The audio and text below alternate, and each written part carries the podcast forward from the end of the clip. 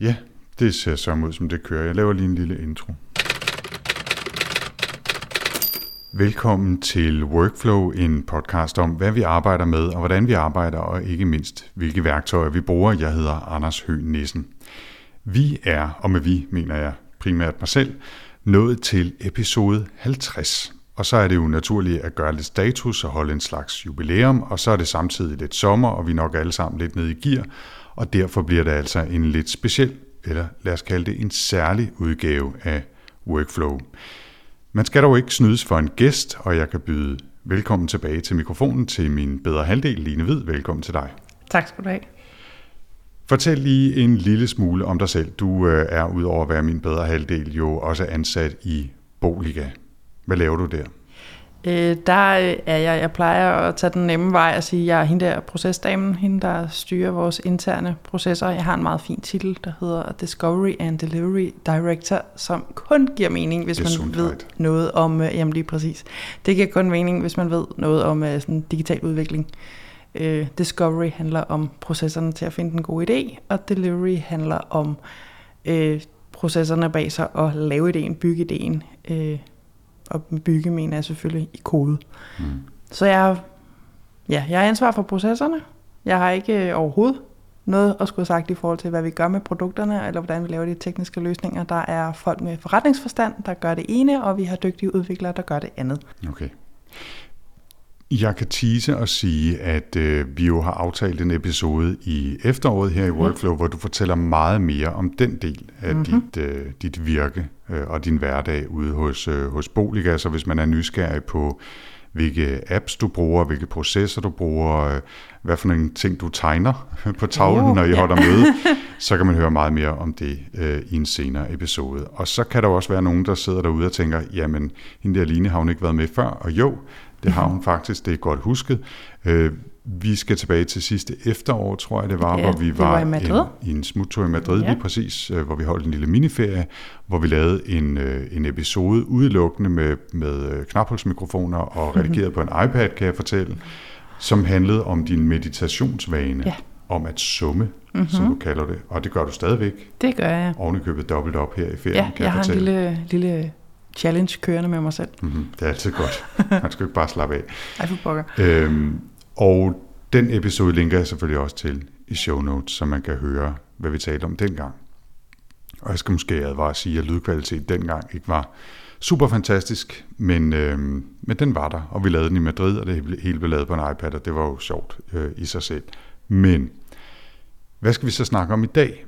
Ja, vi har lavet en lille sommerudgave, altså af Workflow, og du har gavmildt tilbudt at være med til at lave den, og øh, foreslog selv, at øh, vi skulle tage en, jeg ved ikke, om vi kan kalde det en challenge, eller øh, hvad vi skal kalde det, men i hvert fald, hvor vi ser på vores foretrukne task managers slash mm, journalværktøjer.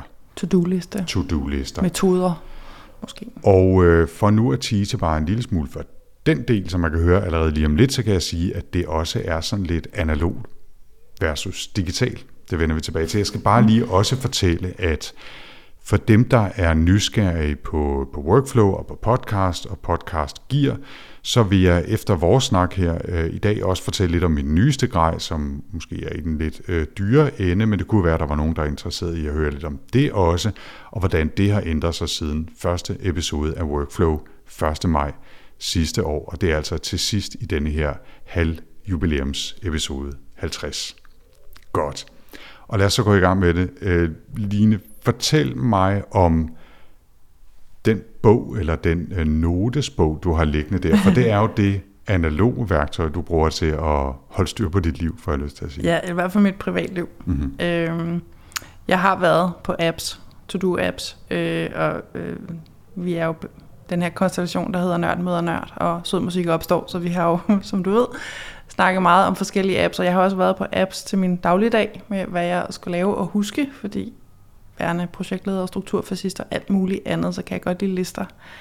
Øhm, og på et tidspunkt stødte jeg mod den her udfordring, der også hedder, at jeg prøver at holde mig for skærme om aftenen. Og jeg kan godt lide, inden jeg går i gang med en ny dag, så lige finde ud af, hvad skal jeg egentlig i morgen. Og det betyder så i praksis, at jeg sad med min telefon, om aftenen og prøvede at få styr på, hvad der var på listen til i morgen. Og det var ligesom noget rod, fordi hvordan skal jeg både få ro i sindet over, hvad jeg skal, samtidig med, at jeg ikke skal sidde og stige på den der skærm. Og så på et eller andet tidspunkt, så stødte jeg på det her koncept med bullet journals. Øh, og det er der en eller anden amerikaner, er jeg ret sikker på, han er, der har øh, fundet på at bruge sådan en helt almindelig notesbog, som en sær blanding mellem en kalender og en dagbog og så alle mulige andre ting. Og i virkeligheden bare øh, selv indtegne kalenderen, øh, selv indtegne dagbogsfortegnelser, og på den måde selv indrette den. Øhm, og nu også apropos så at være nørdet og godt kunne lide alt, hvad der har med processer og to-do-lister at gøre, så synes jeg, at det i sig selv er vildt spændende. Og så har jeg indrømmet måske også noget nær en fetish over for fine notesbøger. Mm. Øh, og det er jo også noget, du ved, at når vi for eksempel er på stoppeferie, så øh, jeg har det sådan lidt med sådan nogle forretninger, som har den slags. Så jeg tror, jeg har det med dem, som andre kvinder har det med skobutikker, at jeg skal der ind, og hvis øh, vi ikke passer meget på, så kommer jeg til at bruge utrolig mange penge derude, der er i sådan biks øh, på alle mulige notesbøger, som jeg faktisk ikke har brug for. Mm. Parentes, øh, ja. øh, jeg har lige lidt uh, real-time follow-up, som det hedder i podcast øh, jargon, og kan fortælle, at uh, Bullet Journal, eller Bujo, ja. som det bare hedder, øh, når man er inde i sagerne, blev skabt af en fyr, der hedder Ryder Carroll, ja. som bor og lever, bor og lever, bor og arbejder i Brooklyn i New York, som har lavet det her Bujo, Bullet Journal ja. koncept, som ja. du nu er i gang med at, øh, at introducere. Fuldstændig. Og det der er jo så er lidt sjovt, at man kan faktisk gå ind for jeg tror nok det er bulletjournal.com, der har en sådan lille introduktionsvideo på fire minutter. Jeg genså den faktisk lige i går, fordi han har jo sådan hans måde at gøre det på, og han fortæller så også i den her introduktionsvideo, sådan, hvordan det ligesom opstod for ham, og så har han fundet sit eget system. Og så gik jeg jo så også i gang med at prøve at bruge hans system, og så man så hurtigt finder ud af, og det kan man også læse, det der også folk, der har skrevet blogs om, at man skal finde sin egen måde at gøre det på. Og det har jeg også også gjort. Men den korte introduktion til, hvad ideen er, uanset ja. om man så er legit øh, og, ja. og følger Bujo-principperne øh, fra Ryder Carrolls side, eller man ligesom tilpasser det sin egen værsen, den grundlæggende idé. Øh, jeg kan måske fortælle, altså, hvad hans grundlæggende er, og hvor jeg så er endt henne. Ja, gør det. Øh, fordi det, han, der er hans koncept, det er, at han siger, man starter først med at have et indeks, hvor man så kan skrive ned, som hvilke sidenumre ens forskellige ting er på.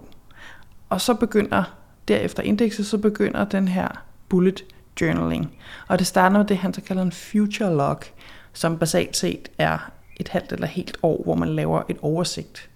Øhm, og det vil sige, at på et opslag har man et halvt år. Og der kan man så skrive månederne, og hvad skal man huske eller har aftaler i de kommende måneder. Altså af store ting, tænker jeg. Altså det er vel ikke sådan, jeg skal træne hver tirsdag, torsdag og søndag? I princippet eller? kunne det jo sådan set okay. godt, ikke? Men altså jeg, jeg tænker også, at det lægger op måske til lidt større ting. Jeg har selv sådan en oversigt, og der sætter jeg også altså, små ting ind. Mm. Øh, faktisk apropos et, et meget, meget, meget, meget lavpraktisk eksempel. Vi har lige skiftet vores M-hættefilter. Øhm, det skal man helst gøre en gang om året, fik vi at vide, dengang jeg fik M-hætten. bag kulissen i uh, den, uh, den fancy, fancy podcast-verden. Ja. Ja. Mm. Øh, og det jeg også man gjort, det er, at det skal vi så gøre i, igen om et år. Så det har jeg skrevet ind til i juli 19. Her har jeg som skrevet øh, nyt M-hættefilter, og dengang købte vi to. Så har jeg faktisk skrevet, at vi skal huske at kigge ned i kælderrummet, hvor vi har gemt det andet, mm. så vi ikke køber et. Øh, så, det, så for mig nogle gange står der nogle af de der meget lavpraktiske ting derinde. Men det er sådan en slags års eller halvårs? Det er et overblik. halvårs eller et års overblik. Ja. Og så kører han på månedsbasis. Altså så laver man en måned, og der laver man overblik over, hvad skal jeg hvilke dage. Det har han på, på en side, og så på det, siden ved siden af, der har han så en liste over opgaver, han skal løse i den måned. Og så går han så ellers i gang per dag derefter, og han tegner det jo simpelthen ind, og det kan man så se i den her video, hvordan altså det er den helt plan, og så skriver han det bare. Så det er ikke en kalender, for eksempel, som allerede har det hele fortrykt. Han så, så skriver ind og ligesom laver det her månedsoverblik i hånden. Øhm, og så tager han det så per dagsbasis, når okay, her er i dag, og der skal jeg lave det og det, og det overfører han jo så fra sin måned. Så det er også altså tanken er, at man overfører fra året over til måneden, over til dagen. Øhm, og så siger han så, at han gør status hver måned. Så laver han jo en ny måned, så bladrer han sin måned igennem, så hvad nåede jeg, hvad nåede jeg ikke. Øh, det han ikke nåede, og det han jo også siger, det er, så er der en mulighed for lige at gøre lidt status, også i den der ting, jeg ikke har nået, og som jeg måske også overflyttede for forrige måned. Skal jeg overhovedet lave det? Så tanken er så en gang i måneden, så får man ligesom gjort den her status og rykker opgaver over, og flyt, kan også flytte nogle ting tilbage i sit, øh, i sit års overblik, hvis man tænker, det der før først gjort nogle måneder. Og han har altså også nogle tegn, og det er derfra også det der bullet kommer fra. Det er fordi, at jamen, opgave, man skal løse, det er en prik. Det er sin bullet, øh, hvor en opgave, der er blevet flyttet, bliver, får så en pil, der alt efter, hvad vejen bliver flyttet. Og hvis øh, opgaven er løst, så kan man krydse, altså sætte et kryds oven på prikken. Øhm, og der kan man jo så også selv altså enten indføre sit eget lille tegnsystem, eller bruge hans. Jeg har bygget videre på hans. Øhm, og det, i starten, der, der prøvede jeg jo så at gøre, som han gjorde. Øh, og for det første, øh, et eller andet sted er det lidt sjovt, det du spørger om, ikke? Jeg siger, på det der, hvad er der egentlig det der årsoverblik? Hvor mange detaljer kan man have med? Øh, og min oplevelse var egentlig, at det der med månedsoverblikket, synes jeg, er ligesom ikke var detaljeret nok i virkeligheden. Øh, det er sådan, at jeg kan ikke få alle plads til alle de ting, som jeg allerede nu ved skal være i min måned. Øh, så er sådan sikkert noget rod. Og jeg, og jeg samtidig savnede et ugeoverblik, og det er sjovt nok også noget, jeg har med kalender. Jeg har fundet en kalender med et ugeoverblik, det fandt jeg ret hurtigt. Jeg ved faktisk ikke, om det er kommet. Jeg har ikke tjekket iOS' kalender, men den havde i hvert fald ikke man skal, man skal lægge skærmen ned, og så tror jeg, man kan se uh, hverdagene okay. i ugen, og ellers så skal man ud og have andre apps. Ja, lige ja. præcis. Og jeg har nemlig en, fordi jeg skal simpelthen bare have mit ugeoverblik, det er det, jeg fungerer bedst med. Jeg skal ja, kunne den, se, den hvad der sker. Week calendar. Week calendar. Meget glad for. Øhm, så jeg fandt ret hurtigt ud af, at jeg, jeg blev nødt til at have mit ugeoverblik. Så det er det, jeg gør i stedet for. Så jeg har slet ikke, altså mit månedsoverblik, det er mit, mit, det, der så hedder Future Log, som så er det her overblik over øh, året, øh, eller halve år. Og som jeg også har afsløret, der altså, står meget lavpraktiske ting i, fordi events og sådan noget, de står i min kalender, så dem fører jeg ind, når jeg når til den uge. Øh, så, så mi, mit øh, future log overblik, det er simpelthen sådan noget ret lavpraktisk, altså alla MPD-filtre og den slags. Øhm, det, det er jo det, man nærmest skulle kalde kalenderdelen ja. af Bullet Journal. Er der andre faste, sådan mere overordnede elementer i den?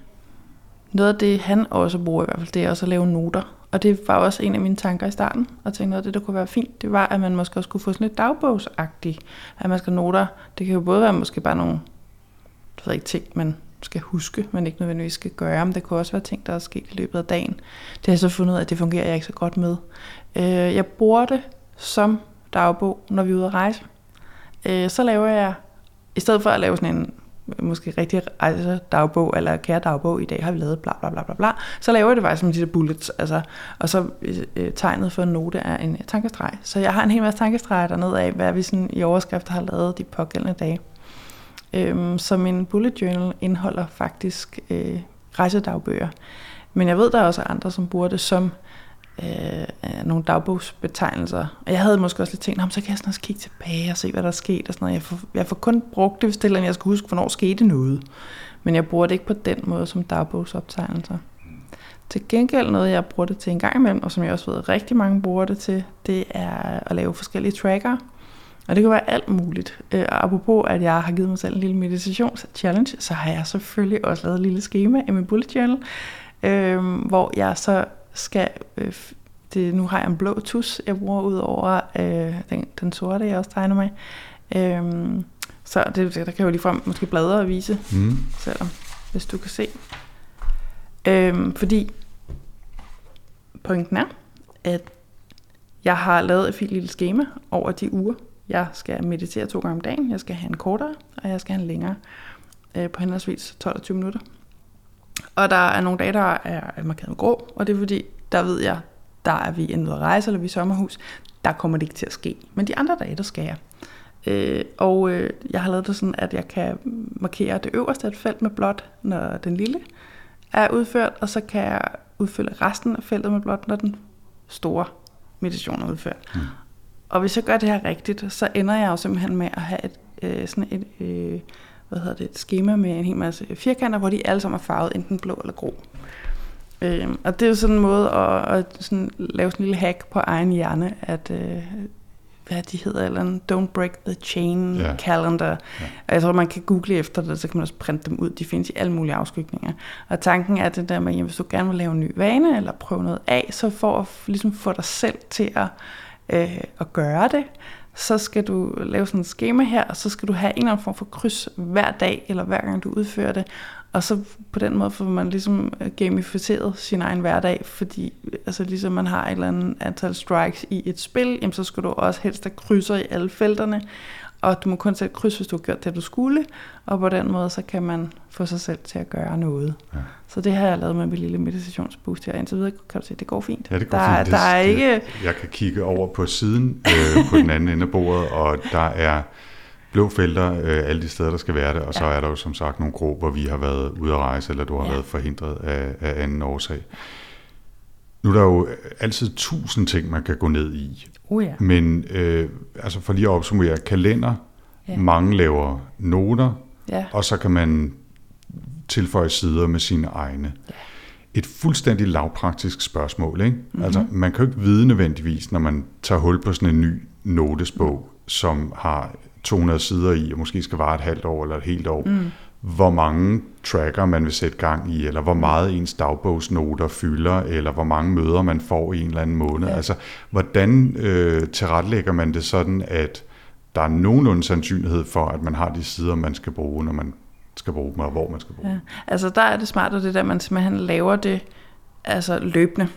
Og det vil sige, at... Øh, og det er så også det, det, det er smart at have det her indeks, fordi det betyder, at man laver ikke for sådan, når et afsnit af denne her notesbog skal være til mine trackere. Man laver trackeren, når man har brug for det. Og det betyder, og det vil man også kunne se, hvis man begynder at bladre i min, at altså, ja, min meditationsting, den er mellem to uger. Fordi det var så der, jeg var nået til. Det var den næste side. Øhm, og det samme også, hvis man bladrer videre, så kan man se lige pludselig, der kommer øh, det opslag. Vi har lige været øh, på en lille smut tur til Lübeck. Der er så en rejsedagbog, som så også kommer ind mellem to uger, fordi det var der, jeg var nået til. Og det er faktisk også det, der egentlig er det smarte med det, at man får udnyttet nærmest hver en kvadratcentimeter af sin notesbog, øhm, fordi man hele tiden laver det løbende. Jeg indsparker parentetisk, at hvis man ikke allerede har kunnet høre det, så sidder vi jo altså i, øh, i studie 1, som er den meget øh, dårligt lyddæmpede stue her øh, på Frederiksberg. Og øh, vi har øh, åbnet altandøren, fordi det er meget varmt, øh, hvad man sikkert ved, og også for at øh, øh, hvad hedder sådan noget, skjule øh, lidt, at vi sidder i et ikke særlig godt øh, studie. Og det betyder altså til gengæld, at man engang man kunne høre en motorcykel, eller en bil, eller en øh, politibil, eller et eller andet øh, drøn forbi derude. Det er vilkårene. Parenthes slut. Mm-hmm. Nu når man kigger øh, ned på din bullet journal her, eller din, øh, din notesbog, så er der jo for det første den der blå accentfarve, du bruger til at markere ting. Der er også en særlig grå tusch, du oh. er meget glad for. Den får du også lige lov til at fortælle om. Og så også lige, øh, når vi nu er ved det lavpraktiske, øh, overhovedet, hvad er det for nogle tusser, og hvad er det for en bog, øh, du bruger? Ja. Altså, vi må hellere starte med tusen, fordi mm. den har du, hold nu op, den har du hørt meget om. Det er simpelthen en skyggetus. Øhm, og det er øh, en grå tus. Faktisk det er lige før, jeg måske har fået købt den i en lidt for mørk nuance, for den skal faktisk helst være så lysegrå, at man næsten tænker, hvad alverden er meningen med denne her. Og det er sådan noget, jeg har set hos andre. Jeg er glad for at lave stregtegninger, også på arbejde, øh, og jamen, altså, når jeg kan slippe sted med det. Og der sker simpelthen noget helt fantastisk, hvis man har den her lysegrå tus, og lige, altså hvis man laver, det kan være bogstaver, eller lad man se, her der er nogle, nogle bannere, jeg har tegnet. Og hvis man så lige lægger sådan nogle hurtige streger øh, langs kanten af den form, man nu har lavet, så giver det sådan noget dybde, og det, det kan få selv den mest ubehjælpsomme stregtegning til at se lidt lækker ud.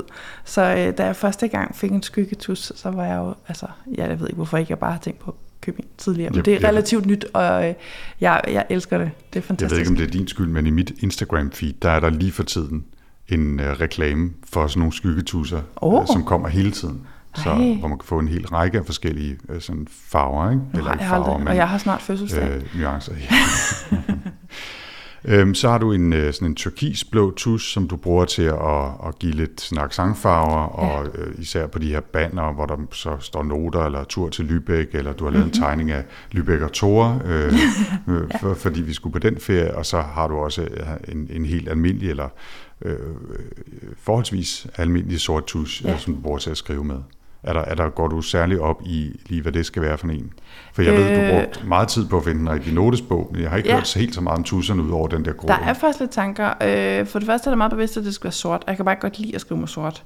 Øhm, og der havde jeg egentlig købt en kuglepen til min, øh, den, jeg er lige begyndt på en ny bullet journal, den jeg lige blev færdig med øhm, her i første halvår af, af 18, der brugte jeg en kuglepen, og der viste der noget meget mærkeligt, den gang imellem, så altså, virkede den som bare ikke. Jeg ved ikke, om det var, når jeg, der hvor jeg havde hvilet min hånd meget om, jeg ved ikke, håndsveden på en eller anden måde gjorde noget med papir, papiret. Jeg oplevede simpelthen bare, at den igen og igen ikke virkede, og så nu er jeg gået over til noget andet, som så er sådan en sort filtpen, som så også giver en lidt tykkere og måske mere lækker streg.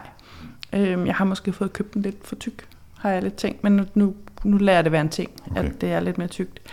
Selve bogen? Øhm, ellers må jeg lige også knytte en, ja, en ting til farven. Fordi, som jeg sagde, lige nu en blå øh, i første halvår af 18, der havde den grønne. Jeg har både en grøn og en blå, jeg skifter. Øh, men det er faktisk lidt atypisk, at jeg har så få farver. Men hvis man nu går ind og, og googler, og efter bullet journal, så vil man kunne se nogle meget farverige, også meget mere kunstneriske end min er, altså selvom jeg er glad for at tegne, og jeg skulle mene, det er også ganske god til. Øh, så jeg, jeg kan slet ikke følge med i nogle af de der nærmest kunstværker, der bliver lavet. Øh, så, så det vil jeg bare sige, at øh, der er min meget mere monokrom. Jeg kan så også godt lide egentlig lidt. Det er lidt mere enkelt, men øh, det er faktisk lidt specielt. Og bogen? Bogen, uh, der vælter jeg lidt frem og tilbage imellem. Skal det nu være, øh, hvad hedder det, øh, Moleskins, øh, som jeg måske i virkeligheden elsker mest, eller skal det være der, hvordan er det, man udtaler den tyske øh, Leuchtturm øh, 1917? Øhm, det må vi også selv have link til i skal jeg høre, fordi det lyder avanceret. Ja, og det er faktisk det, det er den, han bruger ham her, opfinderen af det, og de er gået så meget all in på det. Man kan simpelthen få en nu, som hedder, altså så er der sådan trygt i sådan lidt relief på forsiden af din bullet journal, og der er lavet, en, jeg tror det Index og Future Log er ligesom printet ind, og resten er så til fri afbenyttelse efter, hvad der nu passer ind. Ikke? Mm. Øhm, når, du nu, når, når jeg sidder og kigger ned på det der, det ser jo utrolig hyggeligt ud i mange mm. af bedre ord. Du bruger mhm. meget tid, eller øh, du bruger i hvert fald tid på at sidde ja. og opdatere den og skrive i den og planlægge næste dag og, og, og lægge farver på og lave små tegninger. Der kan man jo så være så, så lidt eller så meget kreativ, ja. så man har lyst til at gå så meget all in på det, som, som man nu synes, man har tid og, og, og, og evner til måske. Ikke? Men hvad, altså udover at det er hyggeligt, og udover at det, som du nævner, ikke er en skærm, du skal mm. sidde og se på, for det virker som om, det var et vigtigt krav, da det du var, valgte det. Ja. Hvad, hvad er det så, der fungerer godt ved det her? Altså, hvad er det, det giver, at det er et analogt værktøj, at du kan sidde og tegne og skrive? Fordi der må også være nogle ulemper ved det, dem kan vi så vende tilbage ja. til. Men hvad er det, der fungerer godt ved det for dig? Altså, det det kan, altså der er simpelthen noget moment of zen over det at jeg slutter min dag af med at sidde og dugle lidt. Øh, jeg har så også fået optimeret den del, for jeg brugte lidt for meget tid i starten. Øh, og det var måske fordi, jeg for hver dag lavede, så lavede et nyt fint banner med den næste dato. Og, og så altså, apropos, hvor meget man gør ud af det, hvis man googler og finder, altså jeg tænkte, der er nogen, der må bruge flere timer hver dag i deres bullet journal, fordi hold nu kæft nogle tegninger, de var lavet. Og der fandt jeg ud af, at selvom jeg havde gjort det mere simpelt, var det for meget, så der har jeg, kører jeg øh, et, et, et, et ugekoncept Kanban inspireret. Jeg ved, det kan eventuelt være en teaser til, hvad Kanban er for noget mm. til, til senere. Mm-hmm. Folk, der arbejder med digitale processer, de ved godt, hvad Kanban er. Øhm, men der optimerede det lidt, så jeg ikke skulle bruge så lang tid fra dag til dag. Så bruger jeg noget tid, når jeg skal til ret lægge den nye uge. Så sidder jeg og dæmper lidt mere og har flere farver. Jeg kan gøre det hurtigere nu fra dag til dag. Men stadig, selvom det måske kun tager mig 5 minutter at gøre klar til næste dag. Det der med lige at sidde med min lille bullet journal og dimse med en tus. Det, det, altså, det kan noget. Og faktisk, det fik jeg slet ikke sagt noget det, jeg også bruger den til. Jeg bruger faktisk også min bullet journal til en taknemmelighedsdagbog, øhm, som jo skulle være så godt for alt muligt. Øhm, og det betyder også, jeg tror også, jeg fik sagt, at de her små øh, øh, hvad hedder det, tegn, man kan sætte en prik til sin opgave osv., så, videre, så har jeg lavet, øh, har jeg selv indført et, et hjerte, og det er selvfølgelig min taknemmelighedsting, at øh, de får et lille hjerte, og så skriver jeg, jeg skal hver dag skrive mindst tre ting, jeg på en eller anden måde er taknemmelig for, eller glad for, eller der får mig til at smile. Øhm, og det fantastiske ved det er, at der er nogle dage, hvor man bare høvler derud af, og så er der også de der dage, hvor man bare sådan, åh oh, fuck, det var en dårlig dag. Og så kommer der interessante ting derind, som at der var også en god bønnehumus i kantinen i dag. Mm-hmm. Men altså, man kan altid. Mm. Så det er en rigtig, rigtig god øvelse, og der er også noget fantastisk i. Jeg laver dem så også netop på ugebasis, og så se, hvordan i løbet af ugen, at den her kolonne med, bare bliver fyldt op med små hjerter og ting, jeg er glad for. Og det er jo så også en god måde at slutte sin dag af, at jeg får lov til at sidde og tegne hjerter i min bullet journal og tænke på ting, der gør mig glad. Nu vil jeg ikke lægge dig ord i munden, men jeg tænker, at noget af det, der kom en af sirenerne, der hørte mm. ud, øhm, en af de ting, som må være en fordel ved at have valgt den her analoge notesbogform, er, at den er fleksibel. Altså, du kan skrive det i den, som du vil, og selvfølgelig er det, er det godt sikkert med nogle, nogle regler eller nogle, nogle rammer, mm. øh, nogle faste måder at gøre tingene på, så det ikke er alt for uoverskueligt, når man vender tilbage ja. til det, og det lige vil kigge lidt øh, frem eller tilbage. Men, men du kan jo netop lægge en side ind med en ny tracker, eller skrive en feriedagbog, eller gå ned til at lave to-dages planer, hvis du pludselig har en periode, hvor du laver en milliard ting, altså ja. for at få et bedre overblik, eller skrue ned til månedsplaner, hvis du har ja. en periode ikke har. Altså, det der fleksibilitet, at du kan skrive på det her stykke papir, eller tegne på det, ja. som du har lyst til, må vel være en ja. fordel. Men jeg tror, hvis jeg skal være helt ærlig, så tror jeg, at det der altså, synes er lækkert ved det, det er, det er det analoge, og det der at sidde og dem som en bog. Og helt sikkert, altså fordi jeg har den der enorme kærlighed til, til notesbøger, og, og sider, som er pæne, altså det er så åndssvagt at sige, men jeg kan også godt lide at bladre lidt frem og tilbage i min bullet journal, for at sidde og være lidt selvfed og tænke, ej, hvor er den fin. Altså, det er en måde at legitimisere din fetish på. Okay, godt. Jamen, jamen. jamen også fordi jeg oplever faktisk også, at jeg synes, systemet kommer til kort, så snart det bliver lidt mere end det. Altså jeg har nogle gange overvejet, ej, det skulle jeg da også gøre på arbejde det her, så kunne jeg også rende rundt med sådan en fin notesbog. Og det var sådan, der er simpelthen for mange ting i spil, og det er for komplekst, og det var sådan et, jeg tror, jeg ville blive idiot af at skulle sidde og forsøge at håndtere alle de ting, jeg håndterer på arbejde i en notesbog. Mm. Øhm, og selv de fritidsprojekter, jeg har i mit private liv, det kører jeg også digitalt. Det her, det er simpelthen det der rene, altså to-do-list til daglig, når man i morgen skal jeg huske at købe ind og lave mad. Altså, altså det, det er sådan nogle ting, jeg plotter ind øh, husk, at øh, du skal vaske sort, fordi nu har du snart ikke flere sokker. Altså, det er sådan nogle røvsyge ting, der står. Hvad er det, der øh, udfordrer dig lidt med den, hvis der er noget, eller som kunne være bedre? Altså, den er jo upraktisk, altså, fordi den, den fylder relativt meget. Altså, nu har jeg sådan en, jeg i starten havde tænkt, at jeg skal have en af de der små fine, man skal putte i lommen. Men det er simpelthen ikke, det er, det er ikke plads nok. Altså, altså den der er vel cirka A5 er den, ikke? Jo, det er ja. sådan cirka, den er sådan noget, ja. det ved jeg ikke, 13 gange 21 eller sådan noget. Ikke? Og så den også, den er, hvad er den? Halvanden centimeter? Halvanden, to centimeter ja. tyk, ikke? Ja. Øhm, så det er jo ikke sådan en, man, altså, eller hvis jeg vælger at putte den ned i min måske mindre dametaske, så er der måske noget andet, der ikke skal med, ikke? Og den vejer. Øhm, Altså, jeg ved, jeg har læst et sted et eller andet, det, øh, husk, det er vigtigt altid at have den med dig, og hvor jeg har bare sådan et, jeg synes lige med bullet journal, så synes jeg, vi skal droppe det der, hvad man skal, fordi det, det er så meget noget, man skal indrette, så det bliver meget personligt. Øhm, så når jeg har den, altså større tasker med, hvor jeg alligevel har min computer og ting, der vejer, så plejer jeg at kylde den med. Men ellers er den derhjemme. Og det er jo sådan lidt, om hvis der nu er et eller andet, jeg skal huske at proppe ind, og så laver jeg bare den genvej, der hedder, altså du var jo så sød på et tidspunkt at gøre mig opmærksom på, at det er det smarte ved de der påmeldelser i iPhone, det er, at de kan være tilknyttet til lokation.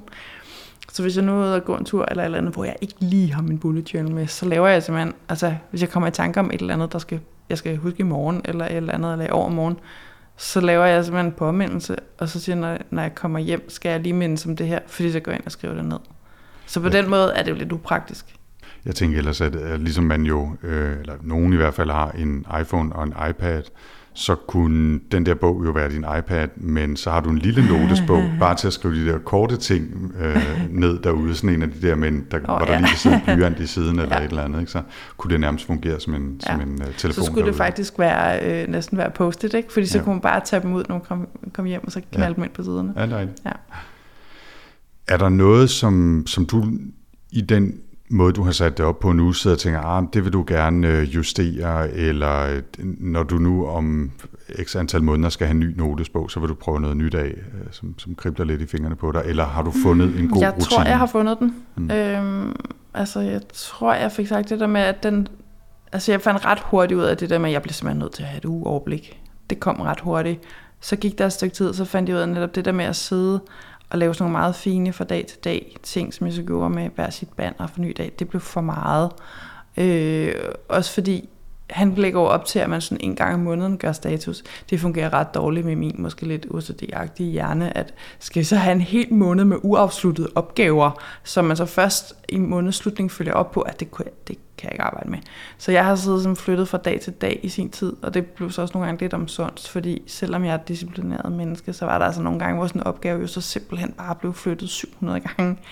Øhm, og så gik jeg, fandt jeg ud af at lave sådan et altså en uge ting, at jeg har på den ene side, øh, der laver jeg to kolonner, og der er det, der står, det jeg skal nå i hverdagen, mandag, tirsdag, der står til fredag, og så har den kolonne to, det er simpelthen bare, hvad jeg skal nå i weekenden. Og der har jeg ligesom, det er så ligesom en form, at hvis vi skal bruge i sådan nogle digital proces, projektledertermer, så er det min backlog, det er alle de der ting, jeg ved, jeg skal lave. Og så har jeg en side, der hedder I dag, som også har to kolonner, en hverdagskolonne og en weekendkolonne. Og så flytter jeg, starter med at flytte det fra mandagen over. Og så får jeg jo for det meste krydset noget af. Men hvis jeg ikke lige får krydset det helt, går det nok. Når jeg så kommer til tirsdagen, så rykker jeg mere over. Så det er egentlig den samme opgaveliste, der så bare vokser efterhånden, som ugen skrider fremad. Og hvis jeg ikke når det hele, flytter jeg over i weekendkolonnen. Eller eventuelt til næste uge. Jeg har faktisk også en kolonne på en side 3, hvor der så er næste. Der er min, på side 3, det er min taknemmelighedsdagbog i den ene kolonne, og næste uge i den anden. Så på den måde, så, så flytter opgaverne, så sådan, de rykker sig sådan hen over siderne. Og det fungerer rigtig, rigtig godt, synes jeg. Og det gør det lidt nemmere, så skal jeg ikke sidde hver dag og lave en ny fin banneroverskrift og sådan noget, fordi det, jeg kører bare med de samme kolonner hele ugen. Nu er der jo mange måder at bruge det her på, og hvis man kaster sig ud i det, så øhm, kan man jo også tilpasse det sin Ja, egen det skal behov, man sin gøre. egen lyster Ja. og sin egen måde at gøre det på. Sådan her, øh, for lige at runde den del af vores snak af, øhm, du nævnte lidt, at nogle gange man sidder lidt og kigger tilbage. Ja. Er der en side, øh, du har lyst til at vise? Nu er det jo så kun for mig, og ikke for lytterne, som må tænke sig til det. Ja, Øh, men en side, du er særlig glad for, at, øh, eller som kan illustrere særlig godt, hvordan, nu, nu viste du den der fine tracking af meditation, Ja. hvor du har lavet et fint øh, schema, du tegner ind i. og det er lidt sådan, fordi jeg lige begyndt på en ny, så der er jo ikke så mange... Og jeg synes øh, du ellers, øh, der er en fin en der, der hedder Inspiration også, som er... Nå, Øh, men det, jeg sad faktisk også lidt og overvejede, om det skulle være den, ikke engang løgn. Det, du har tegnet, så vidt jeg kan se, et sæt hovedtelefoner, Ja, og det er og så står det er der øverst oppe, står der, ja, det er meget pat. Der står podcasts, og så har du lavet en inspirationsliste, ja. øh, hvor du, ja, hvad gør hvad? Det siger det jo næsten. Jamen, ja, der men- skriver jeg ned, når jeg støder på ting, som altså podcast, der kunne være interessant at høre. Og det er fordi, øh, modsat, altså når du laver, altså din podcast, den hiver bare ned, råber stop, øh, vist nok. Så alt det, du abonnerer på, det hører du ikke? Nej, ikke, ikke. ikke, ikke helt, men det kan vi vende tilbage til en anden gang. Men, men jo, jeg abonnerer på meget, og de fleste kommer ned, og så vælger jeg, om jeg vil lytte til den eller ej. Okay, der, fordi der, der gør jeg det sådan lidt mere manuelt, at jeg sidder sådan med at gå dem igennem og siger, hvad vil jeg høre af de ting, jeg abonnerer på. Så det, jeg har her, det øverste op, det er, hvornår jeg senest har opdateret. Det er ret praktisk, når man skal sidde og se, hvad var det lige for en dato, jeg hævde ned sidst, så ved jeg, hvor langt jeg skal kigge tilbage i arkivet. Så det er øverst op, det er der, jeg tegner hovedtelefoner. Øhm, og så er der inspirationslisten, og det er netop, når jeg så, altså i den tid, der går imellem, så støder på ting, jeg tænker, øj, det skal jeg da høre det her, så står det der. Mm. Øhm, og så krydser jeg det med efterhånden. Og det er også vældig, vældig hyggeligt. Mm. Det virker som om, at det har fundet et godt og naturligt leje. Har du også gjort det så lang tid, at jeg tænker, ja. det er noget, du bliver ved med. Det er, det er faktisk, ja. det er jo sådan noget, man måske kan huske, fordi man har tegnet det i hånden. Det var 12. september 2016, jeg startede på det, så det er faktisk snart to år. Ja. Og jeg havde egentlig øh, tænkt mig at afslutte med at spørge, om der var en drømmeudgave for dig af, af, af Bullet Journal, eller bundet, øh, din, din notesbog her, men det virker nærmest som om, at fordi du kan tilpasse den og gøre det, som ja. du vil, så er den ret meget sådan, som den skal være ja. lige nu, og så kan det være, at det ændrer sig, men så vil det være din drømmeudgave. Ja. Mm. Nu lagde vi jo ud med at sige, at det her var sådan lidt øh, analog mod digitalt, og det er ikke fordi, vi skal bruge øh, lige så lang tid nødvendigvis på at grave ned i, hvilke værktøjer jeg bruger, men, øh, men de er jo digitale. Øh, det er jo noget, jeg, jeg kan sagtens se øh, nydelsen i øh, penne og tuscher og lave små tegninger og sådan noget, men, men jeg har jo for lang tid siden af en masse forskellige, øh, både faglige og personlige årsager, taget en beslutning om at prøve at gå så digitalt som muligt. Og, øh, og det gør jeg naturligvis også øh, i, i den her sammenhæng. Og jeg tror måske, der er tre apps, jeg bruger, som i større eller mindre grad overlapper med din bullet journal, som jeg lige kort vil gå igennem. Den første er min to-do liste app, som hedder Things 3. Og øh, jeg har lige haft en lille fløjt med et andet, som hedder TickTick, øh, som, og, og jeg har tidligere også, hvad øh, man jo også har kunne høre i Workflow, øh, arbejdet med Todoist. Og så er der en, der hedder OmniFocus, som er sådan ligesom den, den store, ret professionelle løsning. Men for tiden er jeg rigtig glad for Things 3, som fungerer både på Mac og iPod, øh, iPad og iPhone. Og basalt set er det jo bare en, en to-do-liste, men den har mulighed for at organisere det i projekter. Øh, og når man så har lavet et projekt, der har nogle forskellige underopgaver, så kan de organiseres i forskellige områder, og så er der selvfølgelig undertasks, så man kan sætte deadlines og due dates og tags og alt muligt andet knald på. Det behøver man ikke, men man kan gå all in, og så nærmer det sig et, et reelt projektstyringsværktøj. Og det bruger jeg både til private og faglige eller øh, arbejdsmæssige opgaver. Det er så altså ligesom splittet op, så der er private projekter ude i venstre spalte, og så er der professionelle opgaver, ikke? altså øh, podcasts og, og andre typer opgaver, foredrag og den slags ting. Ikke? Og øh, det fungerer som sagt øh, rigtig godt. Det er ikke super billigt. Øh, jeg tror, det kostede for hele balladen i størrelsesorden 50-60 dollars øh, for, for alle apps. Øh, til gengæld opdaterer de jævnligt, og øh, der er masser af gode integrationer til andre apps, og det er nemt at sende øh, to-dos fra, hvis man er i browseren eller i øh, sin Notes-app eller et eller andet, så er det nemt at sende noget andet over til at blive en opgave, eller en e-mail for eksempel, sende det over og blive en opgave i Things. Øh, så det er den ene ting, jeg bruger. Så ja, Nå, det er bare spørg endelig. Sjovt, ikke så meget spørgsmål, mm. måske faktisk en kommentar. Det, øh, jeg er sådan meget øh, nærmest diktatorisk med at skille arbejde og privatliv, og kan selvfølgelig også nemmere gøre det, fordi du har er, arbejde. Ja, det har du også. Men det smelter måske mere naturligt sammen med alle mulige hobbyprojekter også. Øhm, altså det synes jeg nu også kan være fordelen, det er, at jeg har mine arbejdsopgaver ligger jo vidderligt i en helt anden verden, end mine sådan mere private to-do-lister. Og der tænker jeg, og måske er der et spørgsmål, om det kan være svært nogle gange at skille det ad, når både de private ting ligger i fuldstændig samme værktøj som dine arbejdsmæssige ting. Altså det der med at holde helt fri, eller bliver man fristet af, når jeg, så var der også lige det, der jeg skulle. Altså jeg, jeg tror, at der er fordele og ulemper ved det. Fordi ja, jeg ser som udgangspunkt begge dele mm. i, øh, når jeg åbner Things ja, det det. og ser, hvad skal jeg lave i dag. Ja. Men i princippet kunne jeg sagtens lave et tag, der hed privat, og et, der hed arbejde. Ja. Og så sortere alting efter arbejde, ja. og så kun se arbejde, ja. opgaver. Altså ja. tag-systemet er så fleksibelt, at det kan man vælge at gøre på den måde. Ja.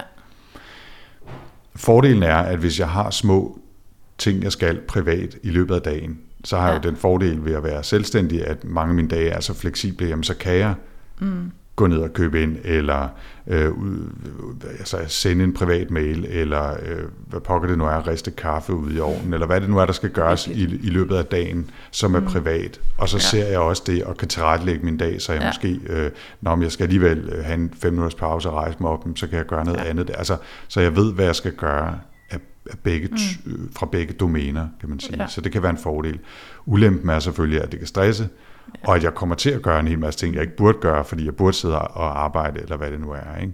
Øh, så, så der er fordele og ulemper ikke, øh, ved begge dele. Det er sjovt, nogle gange sniger der så rent faktisk også nogle ting fra min bullet journal ind i min arbejds-to-do-liste, fordi hvis der er et eller andet, om jeg skal så lige huske det her i løbet af arbejdsdagen, altså der har jeg heldigvis en arbejdsplads, der er så fleksibel, at det, så længe man passer sit arbejde, så kan man godt snige nogle, nogle ting ind, og så lige tage fem minutter til et eller andet, ikke, hvis der er et eller andet presserende. Og det er så også lidt sjovt, ikke? Altså, når man, så skal jeg lige have det fra min bullet journal liste, og jeg skriver det lige ind her, så jeg lige husker at gøre det. Og det er selvfølgelig sådan lidt, det ved jeg ikke, dobbeltarbejde, ikke? Men, ja. Jo, men, men til gengæld har du nogle fordele ved at holde det adskilt, ikke? Mm. Så det er, altså jeg tror ikke, der er en optimal løsning. Der er den løsning, der virker godt for en, og det kan så i øvrigt ændre sig over tid. Ikke? Jeg har også leget lidt med tanken om at have et, et decideret arbejdsprojekt, mm. styringsværktøj, og så bruge things som mere privat ja. to-do-liste. Men det, jeg, jeg har ikke rigtig fundet det gode værktøj til, til det der projektstyring, så derfor det er måske en af grundene til, at jeg ikke har taget springet. Og det er i øvrigt noget, det er ikke fordi, jeg vil grave meget i det i den her om, øh, ombæring, men det er en af de ting, jeg er virkelig meget på jagt efter for tiden. Det er et værktøj, som er bedre end Things til at give mig det store kalender- eller tidsoverblik. Mm. Fordi det er en ting at se, øh, at man, når man har en, en opgave med en deadline om en måned, men hvor meget skal jeg arbejde på det i løbet af den måned? Fordi jeg kan godt sige, at skal jeg gå i gang med at lave den første chance mm. i morgen eller næste onsdag, men det kan hurtigt blive ret komplekst, meget nuanceret, ja. og det giver ikke nødvendigvis det gode overblik for at se, hvor meget andet kan jeg lave, hvis jeg har den her opgave. Hvor meget, hvor meget tid tager den opgave? Det, det overblik er svært at få. Ja. Øh, det seneste er, at jeg lige faldet over noget, der hedder SendKit, som jeg skal ind og se på, som, som, øh, som ser ud til at kunne kombinere databaser med Kanban, med to-do-liste, med kalenderoverblik osv. Så man simpelthen vælge, hvad er det for et blik, man vil have ja. på sine øh, informationer. Det er, det er sjovt, så mange af den slags øh, programmer, som hedder et eller andet, som er sådan lidt øh, buddhistisk yoga-agtigt. Det sjove er, at de har lavet faktisk noget helt, helt andet før. Okay. Øh, var en platform, som skulle gøre det muligt for folk at lave apps, uden i virkeligheden at vide særlig meget om programmering. De har bare beholdt navnet, og så de pivoteret, som det hedder, og lavet noget helt andet i dag, så det er faktisk meget sjovt.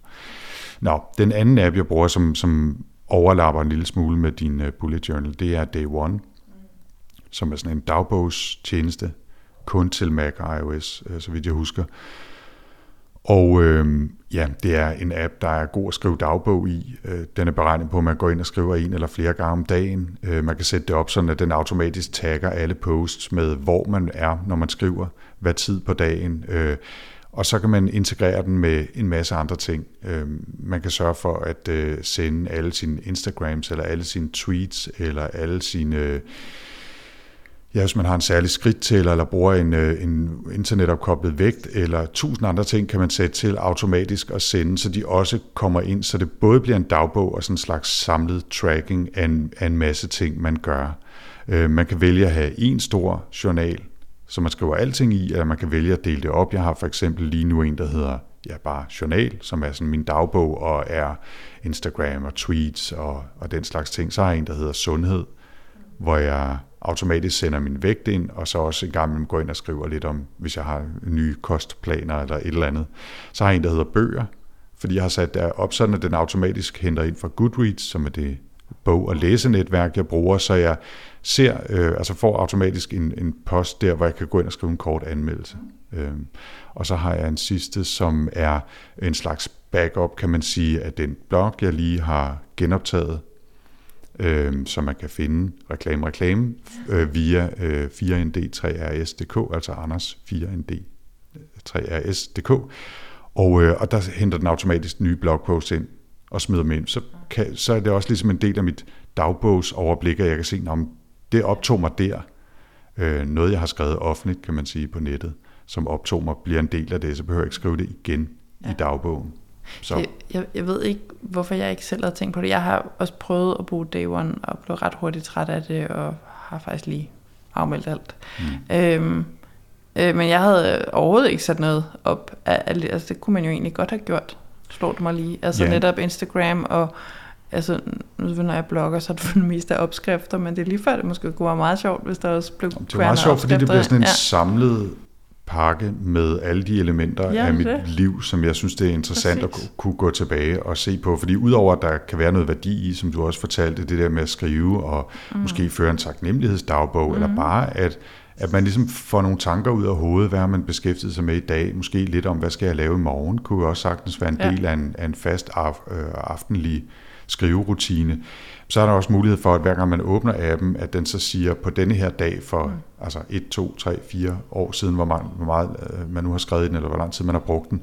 Og det synes jeg er enormt hyggeligt, mm. at gå tilbage og se, hvad lavede jeg på den her tidspunkt af året, sidste år, eller ja. forrige år, eller året før. Og nu har jeg efterhånden brugt den sådan rimeligt systematisk i over fire år. Så det er faktisk lang tid, jeg har fået samlet, og der er mange sjove tilbageblik. Ja, og, det synes jeg faktisk også er meget hyggeligt. Ja. Altså, at når du så kommer, nej, kan du huske, for ja. et år siden, der var vi der og der. Altså, det, det synes jeg er ret sjovt ja. ved det. Øhm, det eneste er sådan, for, altså, der er to ting, jeg, jeg synes kunne gøre Day One bedre for mig. Og den ene ting er en tjeneste, som de faktisk havde på et tidspunkt, men har droppet igen desværre, at man faktisk havde mulighed for at publicere en post, hvis man havde lyst.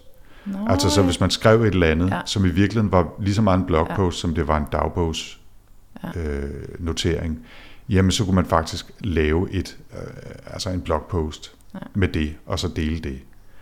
Ikke som man nødvendigvis publicerede alting, eller man havde en fast blog organiseret sådan, som en blog ser ud, men mere sådan en slags ensidig site ja. med den tekst, eller det billede, som man så kunne dele. Ikke? For man kan selvfølgelig lægge billeder ind også, som man har lyst til. Det er sjovt, nu spurgte du mig så også, hvad var også ulemperne ved bullet journal. Nu sidder jeg faktisk og bliver en lille smule misundelig, kan jeg godt mærke. Ikke? For både det der med, at du bliver konfronteret med nogle ting, altså automatisk, som jeg jo kun bliver konfronteret med, hvis jeg går ind og graver ind i øvrigt, altså i bunden af mit klædeskab, hvor de to andre bullet journals står. Og det er jo faktisk, der, der, den er dobbelt på ulemper her, ikke? Der er både den der med, det er ret det kræver virkelig en indsats at blive øh, konfronteret med nogle hyggelige ting fra fortiden.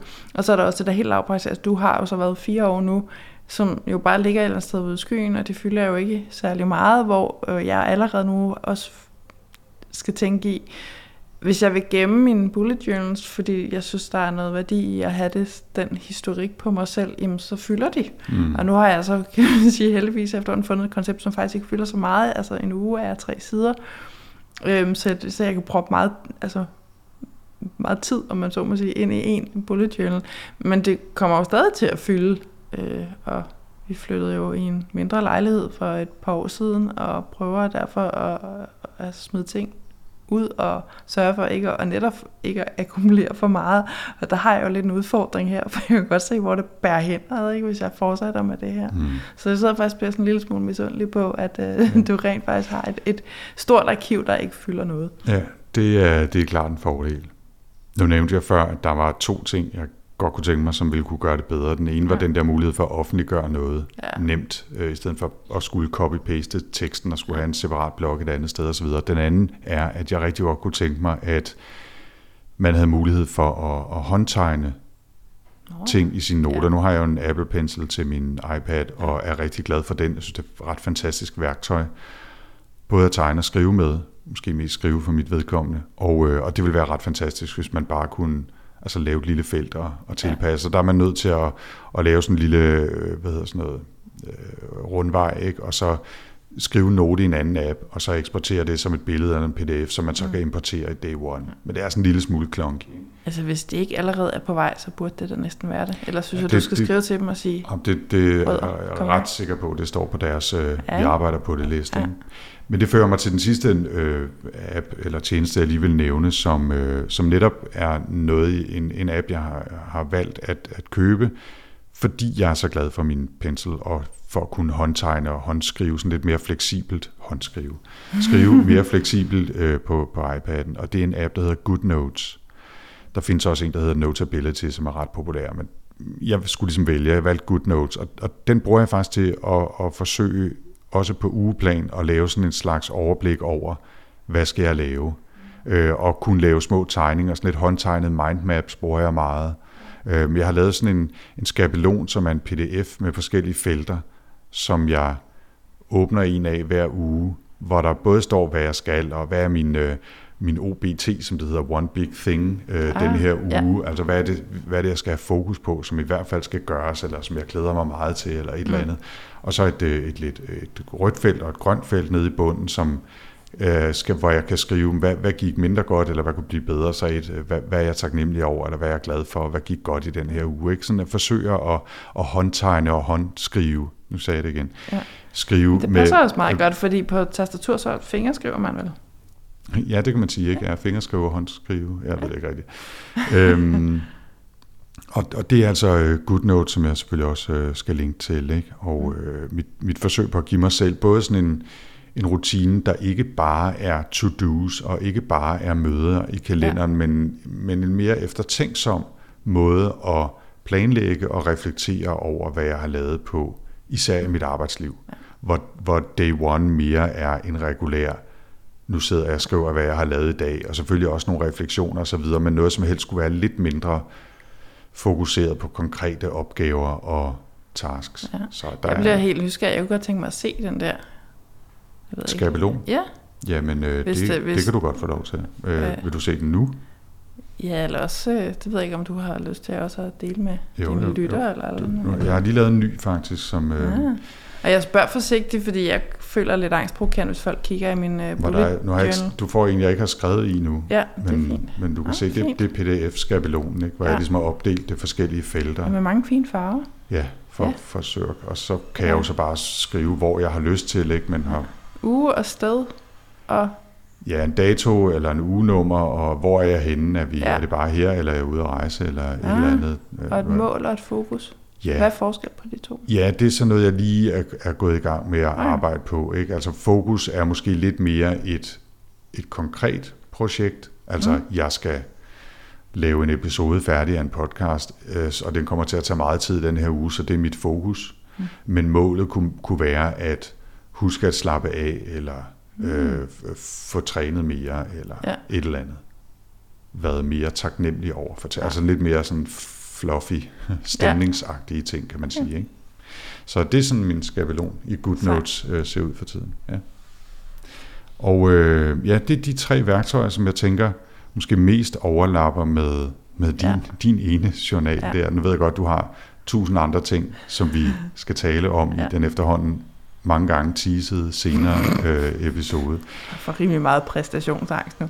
Nej, det bliver sjovt. Det bliver, det bliver rigtig spændende. Ja. Så, Faktisk, du Ja. spurgte mig også, altså, hvordan måske udviklede sig. Det slog mig lige en ting, jeg også er begyndt at bruge den til. Det er jeg faktisk prøvet nogle gange at skrive nogle noter på, bare sådan ting, jeg går og tænker over. Aha-oplevelser, jeg får, og sådan noget. Og det, det kan man faktisk se her, hvor der står noget med 100% opmærksomhed øverst op, og det er sådan noget med mindfulhed, og den der med måske at opdage, at selvom man tror, man er fokuseret på noget, så har hjernen nogle gange gang i andre ting imens. Øh, og det har jeg så nogle noter på, og har 100% opmærksomhed skrevet sådan lidt lækkert, øh, og så har jeg lavet øh, blandt andet øh, en tommelfinger opad, og jeg har lavet en sur smiley ud fra nogle af de ting, der er gode, og de ting, der er dårlige, og har tegnet nogle noter, har jeg som tegnet, så det, står på sådan et, et fysisk skilt. Øh, og det er jeg faktisk begyndt at gøre nogle steder, at have sådan nogle enkelte sider, hvor jeg laver noter, som jeg måske også altså i gamle dage kunne finde på at skrive ind i Evernote, hvor man så bare skriver det. Men der er et eller andet i det der at tegne der, måske netop om det her rammer jeg ind på en eller anden måde, hvor jeg også lidt tegner det og lægger lidt farve på og sådan noget. Det giver et eller andet. Og faktisk netop, så nogle gange bladrer tilbage og siger, Nå, men det var det der, jeg lidt gik og tumlede med dengang. Men det er noget, jeg begyndte på relativt nylig, faktisk, at tænke, om det kunne jeg egentlig også godt tænke mig at bruge det til på den måde. Fordi der sker et eller andet også sådan rent kognitivt, det der med at sidde fra hjernen til hånden. mm. Øhm, så Jamen, det er godt til at, til at have oplevelser og indsigter. Ja. Og der ved jeg ikke, om, altså, om du har en pendant i den digitale verden. Øh, Det tætteste er nok GoodNotes, ikke? ja. Altså jeg kan vælge, nu talte vi om den skabelon før, men jeg kan jo også vælge bare at åbne et blankt ark, Mm. og så sidde og skrive på det, eller tegne Mm. noget, eller et eller andet. Jeg, har, jeg, tror, jeg tror ikke, jeg har noget 100% Mm. tilsvarende. Øhm, ikke, ikke lige nu og her. Altså, jeg tror måske det tætteste er, at jeg bruger min Bære øh, Notes-app Mm.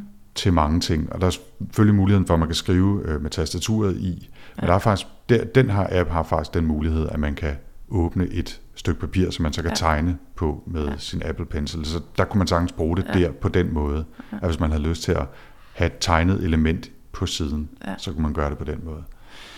Det er så til gengæld ikke helt lige så godt til journal, fordi der mangler en tidsmæssig organisering, eller det vil kræve en masse hacks at gøre det, så Mm. mm.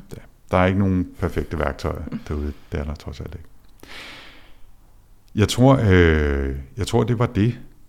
Og, og som sagt, så øh, vender du tilbage senere. Ja. Øh, vi en eller anden gang i løbet af efteråret skal snakke projektledelse Ja. øh, og høre lidt mere om, hvordan du holder styr på udvikling, og måske også øh, ikke mindst på dine udviklere. Ja. Øh, De er sgu rimelig nemme at holde styr på. Ja, Ja, ja, Vær det- med alle de andre. Det siger du. Måske skulle jeg også linke til øh, den episode, jeg lavede med Daniel fra, fra Boliga, som fortæller om øh, designprocesser Ja. derude, så man, øh, så man får det med. Og øh, så lagde jeg jo ud med at sige, at jeg vil fortælle en lille smule om mit øh, podcastgear. Det er, bliver du lykkelig forskånet for at skulle være med til, så du har fri. Tusind tak, fordi du kom, øh, Line, og fortalte. Og øh, det kommer til at tage meget længere tid, end jeg havde regnet med. Det er jo fantastisk. Øh, det gør det tit. Øhm, hvis man lytter godt efter, så kan man måske øh, de næste fem minutter høre dig futte omkring lejligheden også. Det er vist ved at være tid, vi skal have lavet kaffe og så videre, men jeg må heller lige snakke færdigt. Ja. før vi tænder for, for kværnen derude. Det kan være, at jeg bare sætter mig over med min, øh, ikke analog dims, nemlig min Kindle, og læser lidt i en bog. Det synes jeg, du skal gøre. Uh, tusind tak, fordi du uh, gad at være med. Tak, i, fordi jeg måtte være med igen. Det er hyggeligt. det er godt. Og uh, så lagde jeg ud med at uh, fortælle, at jeg jo vil uh, opdatere en lille smule på status for mit uh, podcast gear, og hvordan det har udviklet sig, siden jeg lavede den første workflow i maj 2017. Og øh, dengang der lagde jeg ud med en Zoom H5 optager, og til at begynde med, der brugte jeg faktisk to røde podcaster og mikrofoner, som stod i det studie nede i Kødbyen, som jeg havde adgang til at låne en gang imellem øh, på det tidspunkt. Og det fungerede okay, synes jeg, men, øh, men det var jo kun halvvejs mit. Og så begyndte jeg lidt mere at bruge Zoom-optageren med en Sennheiser i935 mikrofon, som jeg havde købt øh, i anden sammenhæng for nogle år siden, og som egentlig er en sangmikrofon, men som også kunne fungere som interview-mikrofon i en, øh, en snæver vending, eller jeg kunne bruge den indbyggede mikrofon i Zoomen, som er en stereo-mikrofon, og derfor måske lidt bedre egnet sig til, når jeg var ude steder og besøge folk, hvor man gerne måtte få en fornemmelse af rummet omkring. Så øh, var jeg lidt utilfreds med Sennheiser-mikrofonen, fordi den var forholdsvis øh, håndfølsom og lidt følsom over for lyde. Og øh, derfor købte jeg i stedet for en god gammel kending, nemlig en Electro Voice mikrofon i en opdateret udgave dog, som hedder det meget mundrette RE50N-D-B. Øh, og det er en opdateret udgave af en helt klassisk reportage-mikrofon, som er virkelig bundsolid, øh, meget ufølsom over for håndstøj og pustelyde osv., og, og som, øh, ja, den lyder ikke fantastisk. Det er nok ikke en, man vil bruge til lange speaks eller som vokalmikrofon, men den fungerer ganske udmærket som interviewmikrofon, og er altså super dejlig og solid at have med ud i marken.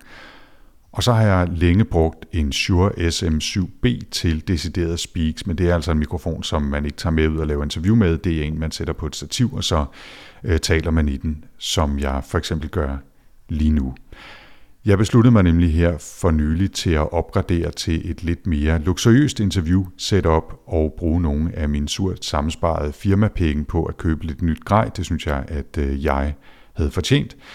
Så jeg har udskiftet min Zoom H5 optager med en såkaldt Mix Pre 3 fra Sound Devices, og det er altså noget forholdsvis dyrt, rimelig professionelt grej, men i modsætning til tidligere Sound Devices dimser, så kan den her altså fås for menneskepenge, fordi det var virkelig dyrt. Og øh, sådan i rundetal, så skulle man tidligere have måske 20-25.000 op i lommen for at købe en Sound Device dims, men denne her Mix Pre 3, som er deres lille udgave, øh, kostede kun i størrelsesordenen øh, 5-6.000 kroner, og den er øh, super professionel, har virkelig gode forstærkere, mikrofonforstærkere i, og øh, ja, er bare solid og lækker, og ikke sindssygt meget større end Zoom H5. Øh, man kan sagtens tage den med ud og, og bruge den som optager. Og så øh, har jeg så også valgt at opgradere interview-setup'et og købe en ekstra Shure SM7B og stativer og kabler selvfølgelig, så man som vi lige har gjort her med Line, kan sidde to over for hinanden og tale ind i to ens mikrofoner, som så bliver optaget på den her Mix Pre 3, som så enten kan optage direkte på et øh, SD-kort, eller man kan sætte den til computeren, hvis man har lyst til det, og sætte ekstra mikrofoner til og alt muligt øh, mere. Og øh, ja, øh, studiesituationen er en lille smule ændret. Den er stadigvæk ikke øh, fantastisk, fordi hvis jeg skal optage herhjemme, jamen så er det med øh, eko fra stuen og væggene og gulvene, eller øh, lyde fra, fra Frederiksberg og sirener og motorer og alt muligt, eller også er det ud i byen med en stor øh, rygsæk på ryggen med alt muligt grej, enten ind til øh, klubs, mit øh, kontorfællesskabs lille podcast musikstudie, eller ned i Kødbyen, eller ud og låne steder andre, øh, hos andre mennesker i byen, som måske har lidt mere rolige omgivelser. Så der mangler stadigvæk den perfekte løsning på det problem. Og hvad angår redigering og så videre, så bruger jeg stadigvæk Hindenburg til at redigere i. Det er jeg super glad for og har brugt i mange, mange år efterhånden. Og jeg hoster i øvrigt Workflow-podcasten hos Fireside i Austin i Texas, hvis man skulle være interesseret i det. Og med den lille gear-opdatering, så er vi vist også ved at være færdige for i dag. Tak fordi du lyttede med. Jeg håber, du vil fortsætte. Jeg har i hvert fald ingen planer om at stoppe Workflow-podcasten. Der er masser af idéer til spændende mennesker at tale med, og har du selv idéer eller ønsker til interviewpersoner eller emner eller typer af arbejde, du er nysgerrig på, så sig endelig til. Jeg tager meget gerne imod øh, ønsker. Podcasten kan findes via potlab.dk eller på Twitter som potlab.dk. Jeg hedder Anders Høgh Nissen, og mit eget Twitter-navn er 4ND3RS. Og så er der bare tilbage at sige på genhør. Tak for denne gang.